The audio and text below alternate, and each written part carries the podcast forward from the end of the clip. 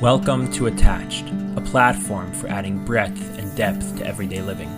I'm Yaakov Danishevsky, and this is the Conversation Series focused on my book.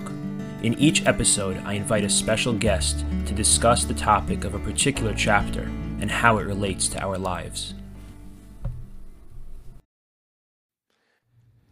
I have the tremendous zchus, uh, privilege and an honor to have this next conversation with Rav Aryeh Lebowitz, who really needs no introduction, is uh, very, very widely known for the many, many shiurim and uh, and and hashpa that he has in, in so many different ways in psak and in a shul and uh, in, in, in so many different forums. And it's uh, it was really uh, an honor for me to be able to to send the book uh, through a cousin of mine uh, who davens in Lebowitz shul um, to uh, to get a copy of the book and, and to make the the contact and this connection. And Lebowitz, thank you so much for making the time to to have this conversation with me. It's my absolute pleasure and honor to uh, to be with you. The book is fantastic. Your cousin's fantastic too, and I knew anything that comes with his recommendation. Uh, Chesky's just such a brilliant and sweet uh, and sensitive person that I knew that uh, that it would be good. But it, it, uh, beat my expectations. Really, uh, fantastic, fantastic work.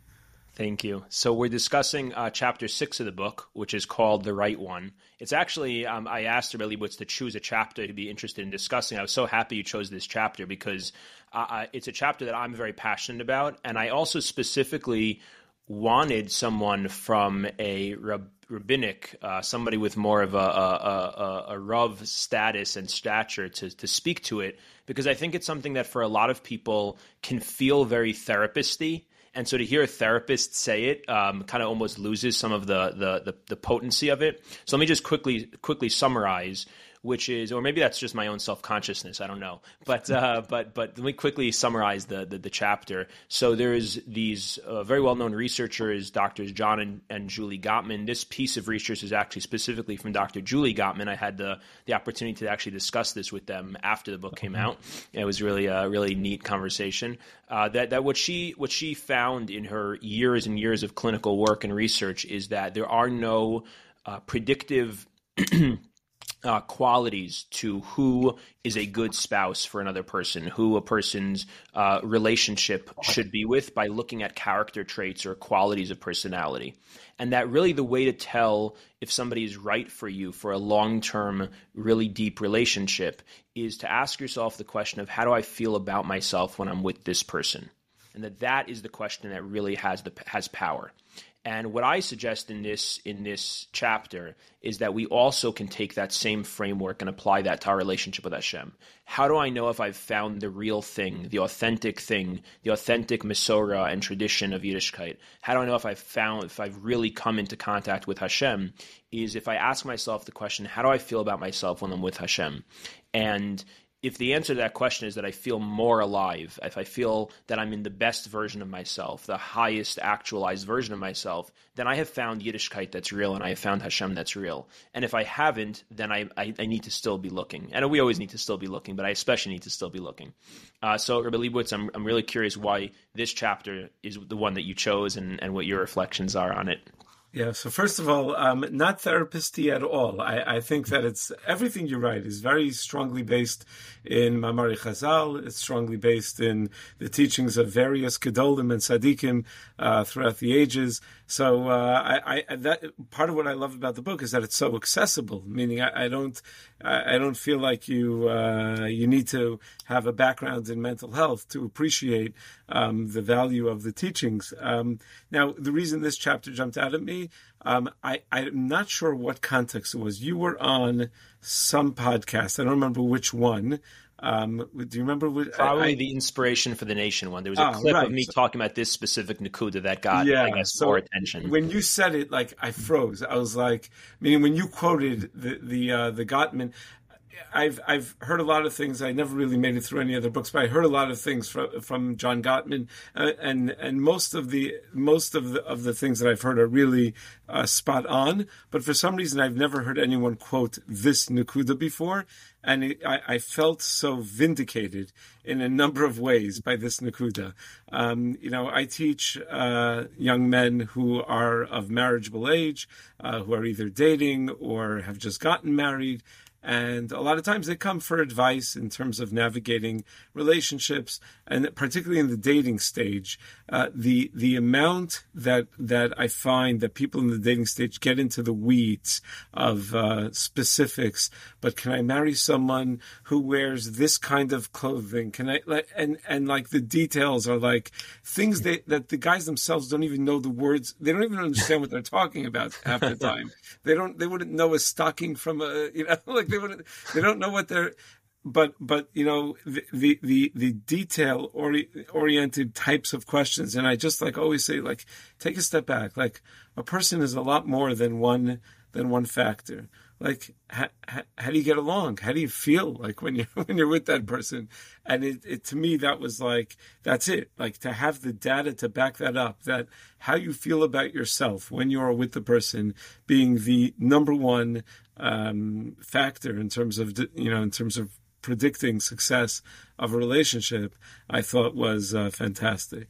And and also because my, my own friends make fun of me sometimes when uh, I've been interviewed on also by Yaakov Langer back when he was together with uh, you know uh, on, on uh, the Meaningful People together with Nachi Gordon. And one of their questions that they used to ask is if you could sit down and talk to anybody uh, for an hour um, in human history, who would it be? And my response immediately was that, like, I, am a shy person. I'm an introvert. I don't really love, you know, big rooms with lots of people and schmoozing. And I, I said, for sure, just like at home alone with my wife, just sitting and schmoozing. And my friends were like, "Ah, oh, come on, you're just, you know, you're just saying that." But like, that, that, I think the mushal is, is, is, more powerful than the nimshal almost. you know, you, you, use the marriage as the mushal to the relationship with your Shalom, but the mushal is not understood by so many people. Like a lot of people don't, they don't live the mushal. Totally. And it's really, really important to live the mushal. Uh, so that's why it resonated with me. That's why I chose this uh, yeah. this chapter. By the way, it's it's uh, interesting that you mentioned that you've seen a number of the different uh, or heard you know different pieces of the Gottman's research. Because uh, when I met with them, uh, I sent them a copy of the book, and and Baruch Hashem, they they actually really enjoyed it, and and then we we we had a Zoom conversation, the three of us, for about an hour. this is about a couple months ago, and uh, you know, I was asking them, did I get things right in terms of the way I quoted things from you? And uh, and and one, one of the things they said to me was that this piece of research, specifically this nugget uh, about you know the the difference between looking at character traits versus how do I feel about myself when I'm with this person, again, is actually specifically uh, Dr. Julie Gottman's uh, uh, contribution was one of the pieces of their research that got the that has gotten the least attention, and it's one of the things that has been least uh, kind of celebrated or or, or spread. Uh, and and and yet we were talking about how of so many of the things that they've contributed, I think this is one of the one of the most uh, powerful, but it, it, has not gotten a whole lot of attention. Yeah, yeah. I mean, I could, right. I, I, I only know that from my own experience, never having heard it anywhere else, and uh, and that that you're publicizing it and bring you know bringing it to uh, to a whole new audience uh, who maybe would not have heard it otherwise, I think is uh, is huge, hugely important. So uh, yeah, that's uh, that's fantastic. That's really wonderful. Um, so, uh, do you want me to maybe discuss some of the details in the uh, yes, please. Yeah, or, or or also just in terms of you know you mentioned it as like the mushal and the nimshal. So meaning the mushal is the way that that that that idea is uh, used in terms of person to person relationships, particularly marriage, and the nimshal being the way that it's used between uh, person to God relationship. And I'm, I'm curious also how you see that playing out in between us and Hashem. Right, right. So maybe we'll start with the mushal, and we'll and then sure. we'll go into the yeah, yeah, uh, into the nimshal. Um, you know, starting with the mushal, you know, you have a line over here where you uh, discuss you know, around this one question is a cluster of related questions they're saying to reflect on. What does it feel like to be me when I'm with this person? In the company of this person, here's here's the line. Do I feel good about the person I am? Do I feel good in my own skin? And I think that the power of a of a strong and good relationship is is could be summarized in the, in that line that it really brings out the best in you that you become a better person when you're around this person. You know, you're you're a little younger than I am, so you're not at the stage in life where you start marrying off children. But uh, we're right in that stage, right? Our oldest uh, son is married, and thank God has uh, we have a granddaughter. Um, and uh, someone said to me recently, we were at a simcha, and my son and daughter-in-law uh, were at the simcha together with us. And uh, a cousin of ours said, after we were schmoozing with my son a little bit, said, wow, he became such a mensch. He became such, like, he really, it's just so impressive. And I said, he married a good woman. you know, like, it's, it's so obvious that she just brings out the best in him. And that's what a, that's what a good relationship can do. And of course, it's going to develop, it's going to build your own self-confidence when you realize that you're a better person around that person. So I think as as a mashal, it's extraordinarily uh, powerful as as a mashal. Now, as a nimshal, also very powerful. Um, I, am curious though, uh, if you don't mind me interviewing you for a moment.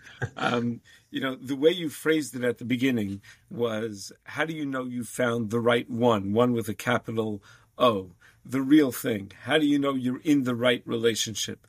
So I, am curious, like why you phrased it as how you know you found the right one, as opposed to how do you know that you understand the one, or that you ah. understand what a relationship with the one should be? Meaning, like there's no right one and wrong one. There's just one. Right, right, right. right. I guess that's true, right? I guess maybe I don't know if I thought about it in terms of the that, that being. I, I don't know that I thought about that distinction in the sense that yes, there is only there is only actually one, uh, but how do you know you've come into contact with him? Versus right. or, come into that, contact the way with you've some... come into contact with him is the right method of contact or the right mm-hmm. uh, you know that you're navigating the relationship appropriately meaning mm-hmm. i would say like when you're when when someone is dating they may have found the one but if they're not speaking properly you know like uh, if they're um, not speaking with respect or they're they're they're interacting with the person on a more juvenile level you know mm-hmm. so then the relationship's not going to build it's not it's not going to develop the way it should develop.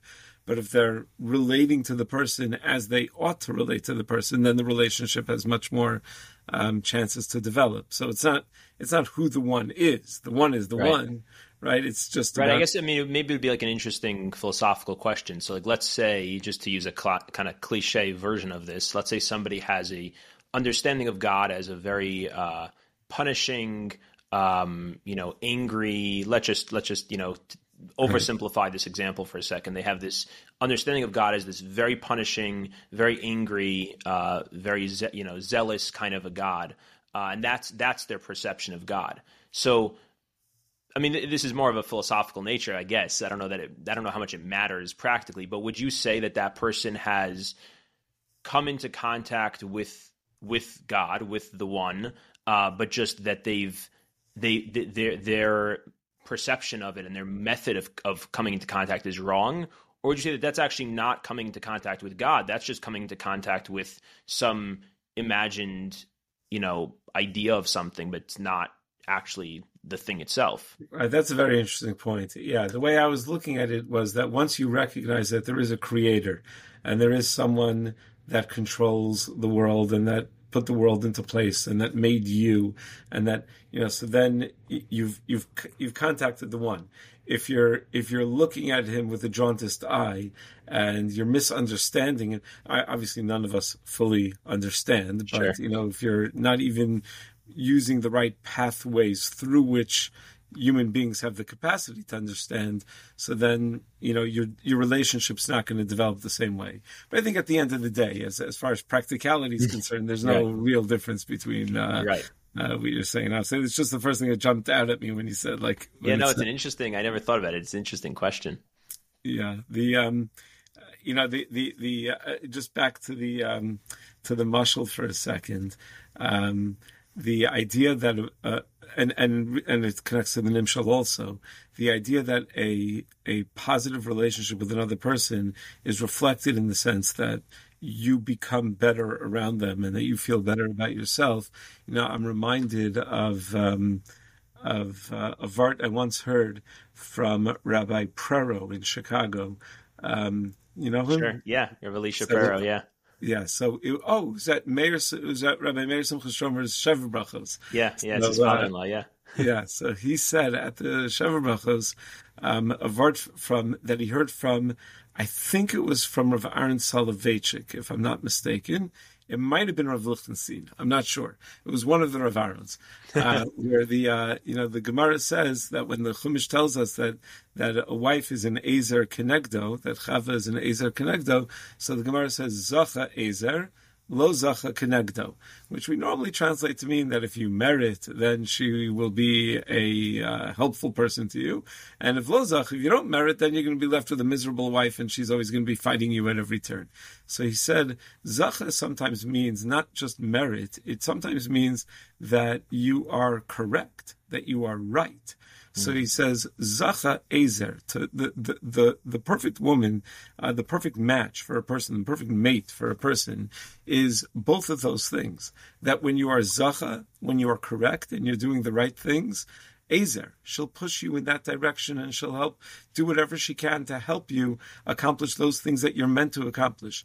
And Lo Zacha, when you're wrong, and when you're you're putting your efforts in the wrong place and you're holding grudges and you do Kenegdo. She'll be the one to be Kenegdo to to to protect you from from the worst parts of yourself. Hmm. And to use our relationship with the Ribbon Shalom in that same way, that to realize that Hakadosh Baruch Hu, you know, Habal Taher Mesayelo, person wants to be Mitayer, person wants to uh, to do good things. Hakadosh Baruch Hu should uh, should push him. Now, the idea of a punishing God, we, we certainly do believe in Schar V'Onesh. Hashem does punish, he punishes us when we are connected, when we make the wrong decisions in our lives. But that's not what he's hoping to do. He's not. He's not looking to punish us. He's looking to push us in uh, in the right direction. So that that uh, part of the mashal also, you know, had a certain resonance uh, with me also.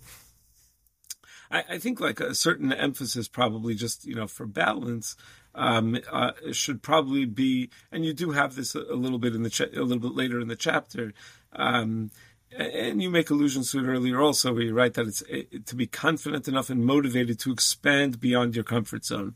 I mean, the idea is not just to know that I love myself and that uh, Hashem loves me and that everything is always good, which you know, uh, but but it's to take that love that Hashem has for me and realize that that should be a motivating factor to strive for more. You know, ohev mitzvos lo yisba mitzvos, that a person who loves mitzvos and he loves avodas Hashem is just going to be hungry for more. You know, or the idea, let's say, uh, where you speak about, um, you know, modani lefanecha, that I realize even while my hands are still tame, before I've even done netilas yadayim, I, I realize I'm here because Hashem wants me to be here. Um, part of that is also and and therefore Hashem has a mission for me to accomplish today. Right. Meaning that. Uh, so like that that that sense of uh, of mission, I think, is an important because a lot of times when people hear this very correct and resonant and powerful message of being comfortable that Hashem loves you, being comfortable that you know that Hashem wants you to be where you are and to not view yourself in a negative light. And then Hashem, even regardless of what you did yesterday, Hashem loves you. People very often don't finish the sentence. I, I even had, you know, uh, uh, a friend of mine, probably a mutual friend of ours, I would bet, uh, uh, Kovi Fleischman. You know Kovi? Yeah, yeah. yeah. So he sent me a video um, a while ago of Rav Moshe Weinberger talking about, you know, this idea, which is, you know, pretty much like the most uh, central theme of Rav Weinberger's teachings, um, you know, about Hashem loving you. And at the end of the, and, and, and the end of the sentence was um, that, uh, you know, and, and, and that means that we have an achrayus to live up to that love and to do more and to try to, and to try to respond to that love in a, in a powerful way. And uh, he said, do you think I should put this out there, this video? I said, oh, why not? It's great. He said, I'm just afraid that um, once it gets out there, someone's going to cut out the second half and only ah. post the first half. I said, What are you talking about? Who cuts videos and is going to do that? Literally within an hour of him sending it out, I had it forwarded to me from other places. Look at this beautiful video from Rav Weinberger with only the first half wow. and the second half. Meaning, it's it's people love to hear that no matter what you do, Hashem loves you because that but if you use that as a license to do whatever the heck you darn please, you know, that's not a good thing. I mean, we have to, I, I like how you emphasized, uh, particularly at the end of the chapter, and, and this is what should motivate us to expand our horizons, to go beyond our comfort zone, to do more, to do better, to reciprocate, you know, that, that love. I just heard uh, in a shiur from Rabbi Yisrael Reisman, he said that, uh, uh, the day after his wedding, he had his father pick him up. His father picked him up from his apartment to bring him to Shachris to go to davening, um, because he can't go out without a shomer. So uh, his father picked him up. His father was a Holocaust survivor. His father was uh, a person who saw a lot of tsaros in his life. He had lost a child, um, really a lot, a lot of tsaros. And he said that they were at davening together, and he sees his father's putting on Rabbeinu Tam tefillin, and he said to his father, "When did you start putting on Rabbeinu Tam tefillin?" So his father said, Today, I was Zerchel to marry you off his son. HaKadosh Baruch Hu gave me such a matana, I'm not going to do something in return. I, wow. I, I have, meaning that, that love Hashem just showed me demands that I do something concrete going forward to reciprocate that love. I think that's uh, that's that's a major element of the um, yeah. Know, of the picture over here. And, and I'm so happy that you're emphasizing that because I think for whatever reasons that's that's really a, a like a culturally wide, societally wide uh, mistake that, at least it seems to me that that there's this sense that if I focus on self acceptance, if I focus on uh, Hashem loving me, whether we talk about it from a spiritual perspective, a religious perspective, or a psychological perspective, that any of these kinds of forms of that kind of positive messaging, then that leads to complacency and that if I focus on a more critical message, then that leads to motivation. And and it really, I think that the the research, at least psychologically, really does not indicate that at all. It actually indicates, uh, in many ways, the opposite. It's it's actually a little bit complex, but because because because this the critic criticism can certainly lead to motivation, but it usually leads to motivation at uh, at the cost of a lot of other important things in life. So the people who are motivated by by overly critical messages can sometimes achieve a lot, but in a very very narrow sense, when the rest of their life will actually be falling apart. Uh, but but the idea that that the positivity, and I think this is what I'm hearing you emphasize, that the, the positive messaging can and should and actually really does when done when done correctly does lead to more growth and motivation i think is so is so important and and often just misunderstood yeah i think there's i mean you allude to this also that there's more than allude to you say explicitly at the end of the chapter that there's that a sense of happiness just has this spillover effect in every area of life. Meaning, if you start your day, let's say, with just feeling that you've accomplished something, you know, the most common example people give is exercise, right? If you if you start your day on the treadmill and you feel like, okay, I just ran a couple of miles, it's, today's going to be a good day, you're going to eat better that day than you otherwise would have. You're going to everything you do is going to be a, little a little bit better. Um, you know, you start your day with a seder limud and with a good tefillah and with it. Just you know, I just had this experience myself because after Pesach I decided, okay, back to the treadmill, and I was being good about it from Pesach until Shavuos, and then you know, I pulled the muscle in my leg. So that first day that I couldn't go on the treadmill, I had the lousiest day. You know, when you when you don't, you don't get to start off in that way, so you feel like oh now everything's going to be bad today. Meaning it really, you know, it feeds it feeds itself. We uh, we we need the small wins. Uh, to uh, and, and and that just genuine sense of happiness to uh, motivate us throughout the day. Mm-hmm. The the simplest example I always just like to give people when they when they challenge this idea that that the happiness or positivity will will breed motivation uh, is is I don't know from eating is you know if if I if I'm eating uh, a steak that I think is delicious and I have a bite and it's delicious that doesn't make me not want to continue eating. right. Quite exactly. the opposite. That makes me want to eat more to the point where I'll overeat. Right. When something is good and it feels good and it's delicious, we want we want more of it. So if I feel good about having done something positive and I don't have to, and I don't criticize myself for it or find the way that it wasn't good enough or that it didn't meet some expectation, but I actually allow myself to feel good about it, that's going to motivate me to want to, to want to push myself to have more of those experiences, I think. Yeah. And, and going back to the muscle of the human relationships, being a positive person, just in general, will do more for your relationship than any other um, particular character trait. You could be brilliant, you could be witty, you could be funny, you could just being a positive person. You come into your house at the, you know, after a long day with a big smile on your face. How was your day today? It was great. Uh, uh, again, quoting Rabbi Reisman uh, from Torah Vodaas, he he says that uh, he. I brought my Talmidim from YU to Torah Vodaas a few weeks ago uh, to meet with Rabbi Reisman, and at the end he said you guys are all at the age where you're either just got married or getting married, you know, or in that parsha. When you come home after a long day, just everything was great big smile on your face. Later, after dinner, you know, you could break it to her that you need a new car because of the accident that you got into, or you know, whatever.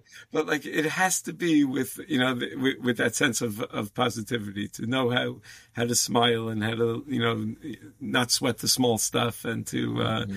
and and that that will impact your whole relationship. And again, it fits perfectly into the uh, into the the nimshal. Yeah.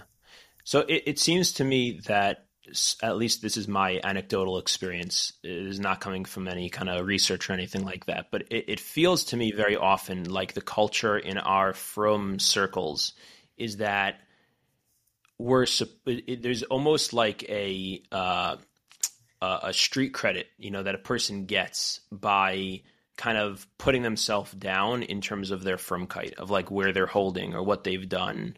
Um, you know like in you know in Olamei Yeshivos. So like when somebody's still, you know, primarily in learning or they're a balabas trying to learn and it's, you know, to, to, to talk positively. I mean, I, I I'm not advocating for talking overly positively in a way that would be kind of like arrogant or egotistical, but there, there's kind of like a, a, a culture of just, at least it feels to me, there's like a culture of, of formulating my own religious life with a very kind of self-critical tone to it. Um, I, I, don't yeah. know if you agree with that observation. Do you think that there's a there's something good about that? Do you think that's something we want to try and change? Um, I, I, think that in general, there's always been you know two schools of Musar. Um, there's the Gadlus HaAdam Slabodka, and then there's Navardik, and there's you know the the it, it, it, used to be whether human nature has changed or whether just our opportunities outside of uh, or frum communities have uh, have changed, and therefore negativity will just drive people away. Whether we're more sensitive, whatever the the the issue is, but it seems that it used to be a very effective method, um, you know, to motivate people by uh, uh by by lowering oneself as much as possible. It doesn't seem that in our generation people react well to that. Meaning, even like the great Litvische Roshei Yeshiva, it was part of the culture that if you said a bad svara, they would just yell at you. Like, you know, it was like, it was that people in Rav Soloveitchik Shiur before his, uh, year of triple Avelus when supposedly he mellowed a lot. You know, like uh, he, he would, uh, if you said a bad svara, ah, shicker, he would, he would call people a drunkard and, uh, you know, like that, because that was, that's how you said good morning in Lita, you know, that's, that was, that was the way that was the way people uh, motivated each other. Um, I, I, and and and at the same time, we also have to realize that anivus is a very very high value in Judaism. One could argue that uh, according to most of the Baalei Musar, it is the most important midah for a person to have. You know, when um, uh, when the Orchos Tzaddikim goes through midah by midah, he starts with Gaiva and Anivus because that's you know that that's the most critical midah to develop. So the question is how to balance that sense of anivus and uh, without being, you know, a defeatist and uh, someone who's always down on yourself to the point that you're not going to be able to to accomplish. So that that's tricky. The Gemara in Sota tells us in Daf Lamed Beis that a person should not flaunt their accomplishments. Be aware of them, but not flaunt them. And the Gemara says, but um, your failures you should you should say out loud. And then the Gemara says, really? You should go around telling everyone about your averos and your failures? And the Gemara says, no, no, your tsaros, your challenges, your difficulties, so that people could daven for you, but not your failures. Meaning, tamei tamei yikra, the mitzvah lets everybody know so that they could daven for him and that they could, uh, you know, they could participate in uh, being part of the solution for for that person's problems. Um, but it's an interesting hava amina and maskar in the Gemara that the Gemara has a hava amina. The Gemara initially thinks that you should let your failures be known to, to, other people. You should go around talking about it. And then the Gemara says, no, you, re- you really shouldn't do that. It's probably not, not the way to go. So that, that, that like almost like struggles with this very uh, this very point. Yeah, yeah. Another point that I was just uh, switching topics for yeah, a moment, please. Um, that that that uh, jumped out at me in this uh, chapter. Um, you quoted from your grandfather with the joke about the zoo owner um, yeah. who's uh, I don't know how much should I explain. Do we assume that everyone who's listening read the uh, the chapter? Should I, uh, should I, should I go through it before I make my um, comment? Most of these I've been trying to assume people haven't read the book. So okay, all right. so uh, basically, the uh, the joke goes that there was a guy, uh, a zoo owner, didn't have enough money to buy a monkey, and he therefore paid one of the zoo workers to dress in a monkey suit and to uh, pretend to be a monkey. And then uh, he was and he was doing a great job.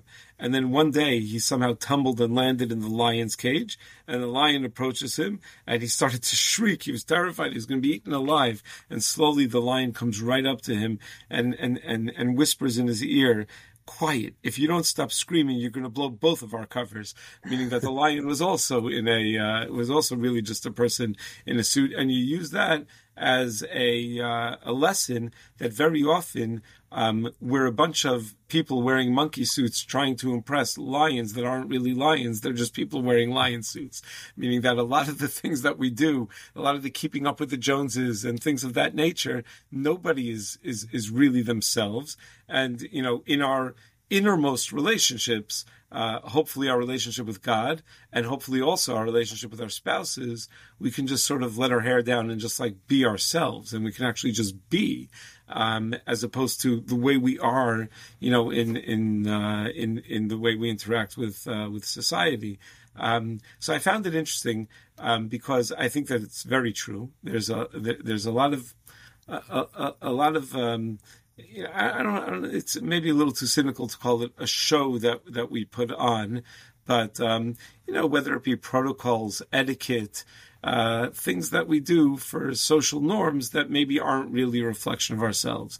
At the same time, the flip side of that, that maybe I think is worth exploring, is the value of that. Meaning the value of having those social norms and those etiquette. And you know I, I, don't you know when when uh, no one's around and I'm not going to be on uh, a, uh, a, a, video call I'm not wearing a tie you know and uh, you know or a white shirt or whatever. You know at night when I'm just you know in my house alone uh, obviously I'm in much more casual clothing uh, but is there value in like you're going to a wedding so you dress up right. you're going to shul you just, I mean there there is you know, and, and even in that relationship, that most comfortable relationship, um, it, th- there might be value in being completely yourself, um, being reserved for only the most intimate relationships, um, being completely vulnerable and completely yourself, uh, without any sort of uh, you know, without any any outside pressures.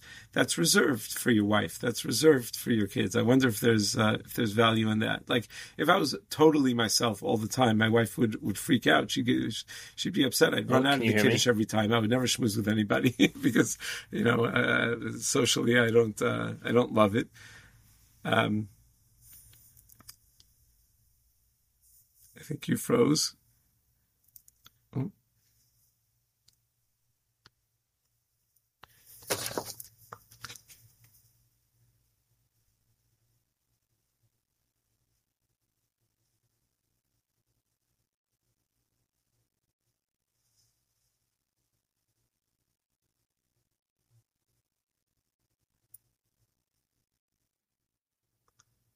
Are we back? Yeah. Okay. Okay. Sorry know, about that. I don't know where you lost me, but um, yeah. Um, I, I lost you when you were you were um, talking about the value of that etiquette and how that can translate into even like back home when we're with that most uh, intimate or comfortable person. Right.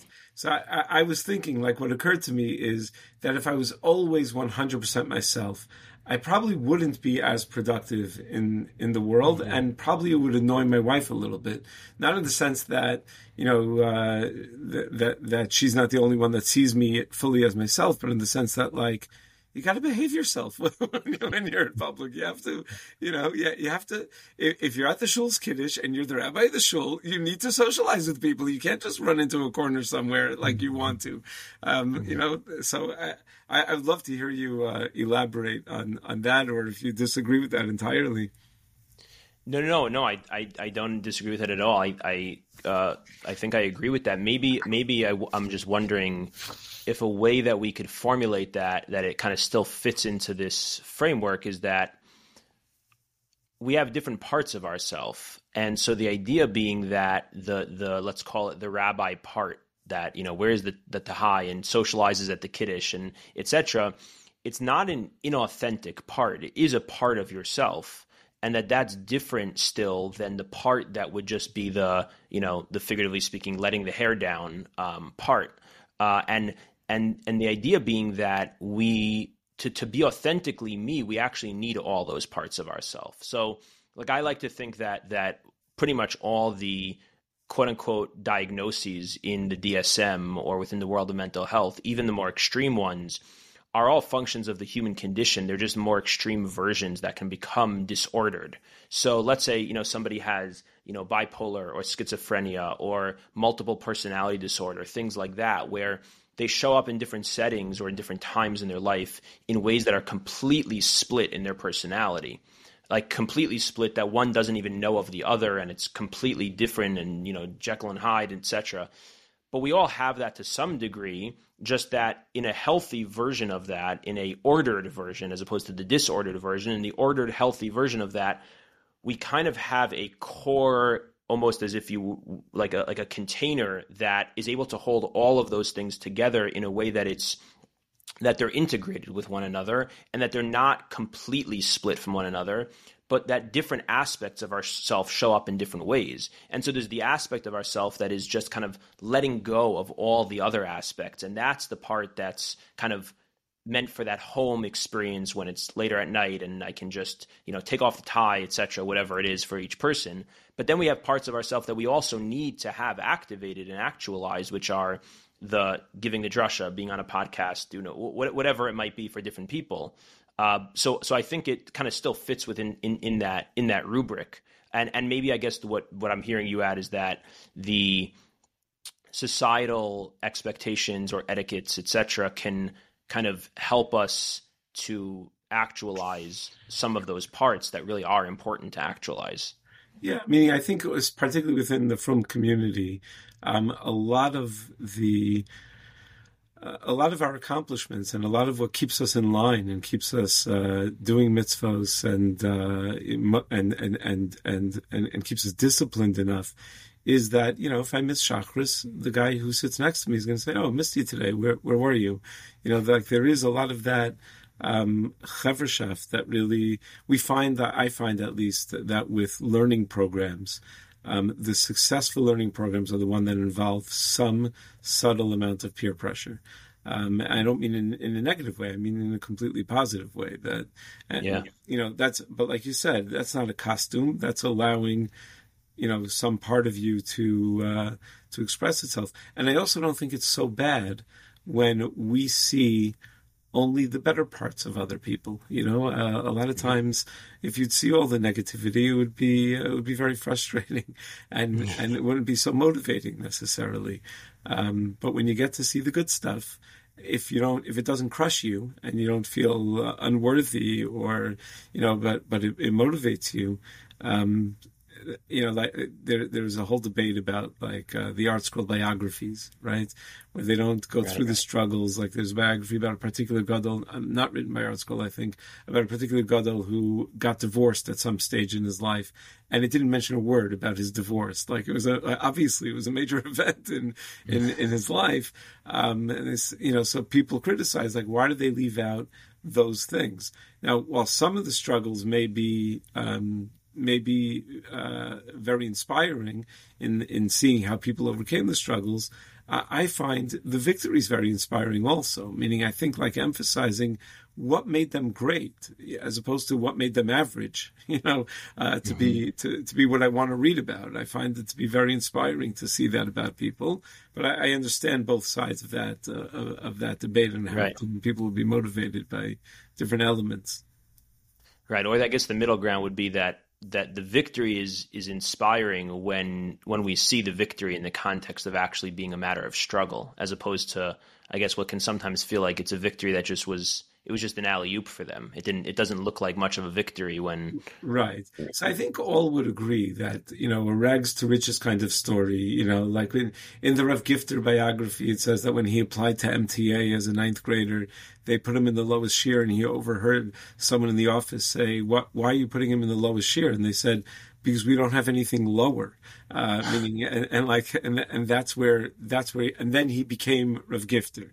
You know, so that, I think all agree is inspiring, and that all agree uh, is something that clearly overcoming a weaker kind of background, um, I, I, where where I'm very happy uh, to not read about things that were not overcome.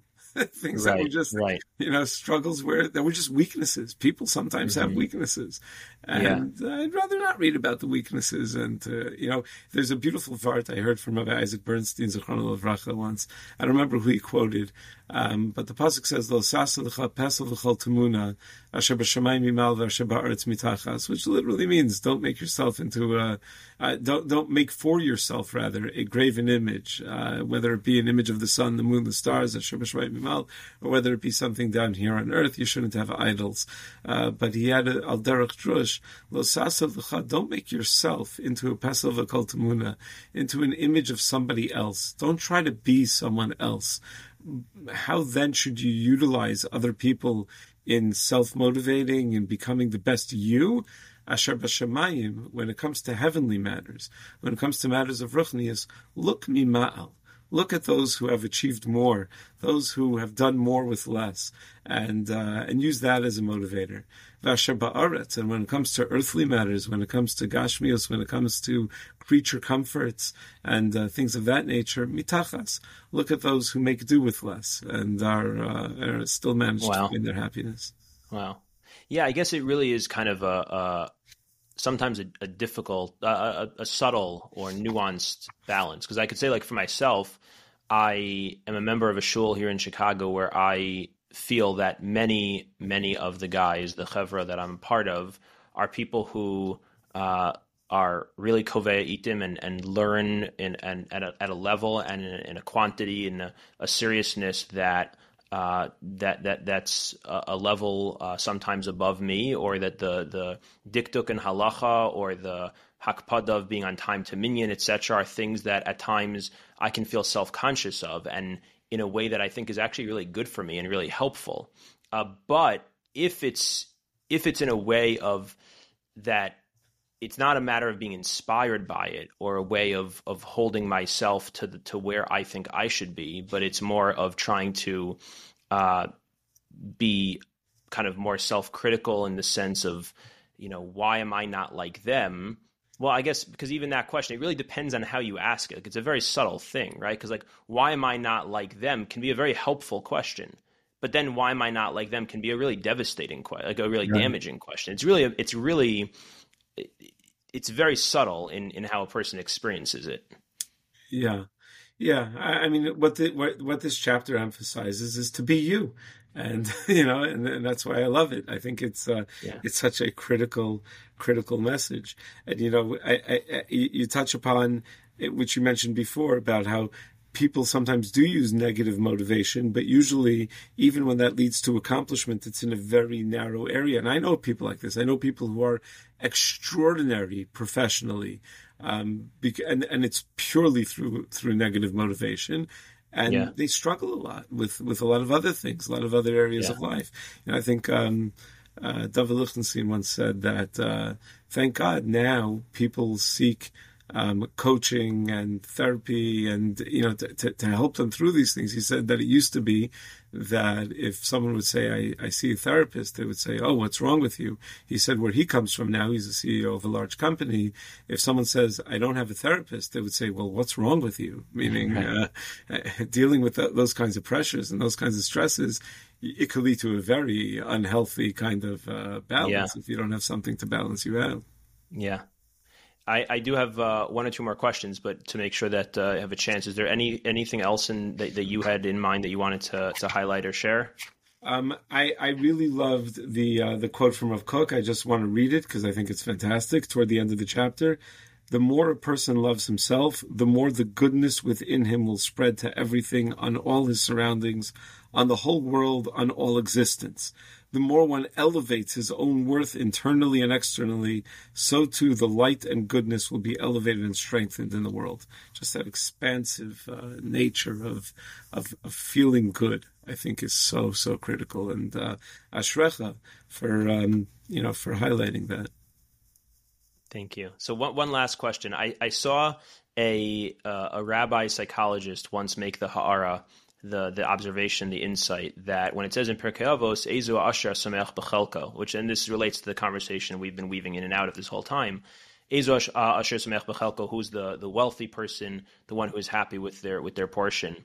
That in typically we we always hear that that Maamar Chazal that statement in the context of let's say Musar Shmuz is talking about materialism right and and the physical world that a person should be happy with what they have and and that's real wealth uh, and and that's what we want to you know kind of kind of work on. And and his point was that that that that the Mishnah there at least overtly doesn't seem to to specify that that's only talking about material the material chelek that a person has, the material portion a person has, but it's also referring to the spiritual portion portion that a person has. Uh, and and and he he thinks it's essentially important that we apply that that same exact kind of mindset and that that specific Maamar Chazal, but everything that comes with it, uh, to our ruchnius as well as our gashmias. I'm curious what what you think about that that way of looking at it. Yeah, so I, I've been asked a similar question just last night at my son's high school graduation.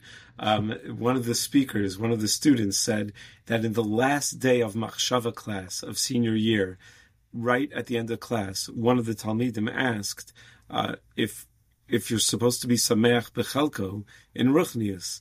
Um, huh. and, and, and, if you are, then like, what's the point of doing anything if you're already sameach bechelko? And then the, the, speaker said, and the bell rang and high school was over. you will never have an answer to this question. Um, but I think there's a difference between sameach bechelko and mistapik bemuat, um, mm-hmm. meaning um, it's one can never be mistapik bemuat when it comes to ruchnias. A person should never feel that he's arrived, that he's accomplished enough, that he's done enough. Uh, there's no word in in in in uh, Lashon Hakodesh for retirement because there's no such concept. Um, a person has to use every moment of life to try to be better and do more and accomplish. Samech bechelko, I do believe, though, applies to Ruchnias in the sense that um, whatever you've accomplished is is worthy of celebrating. Meaning, uh, a small victory is also a victory.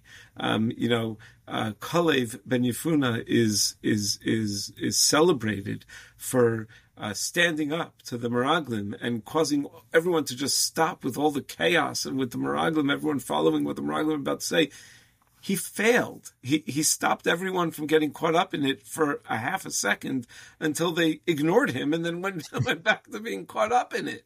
But but that half a second is also valuable. Meaning every small victory should be viewed as a victory. We can't only look at things as you know the, an all or nothing attitude is uh, could be very destructive. So I think it's it's important that we be samech b'chalko at the same time never never be um, never feel that we've accomplished all that that needs to be accomplished.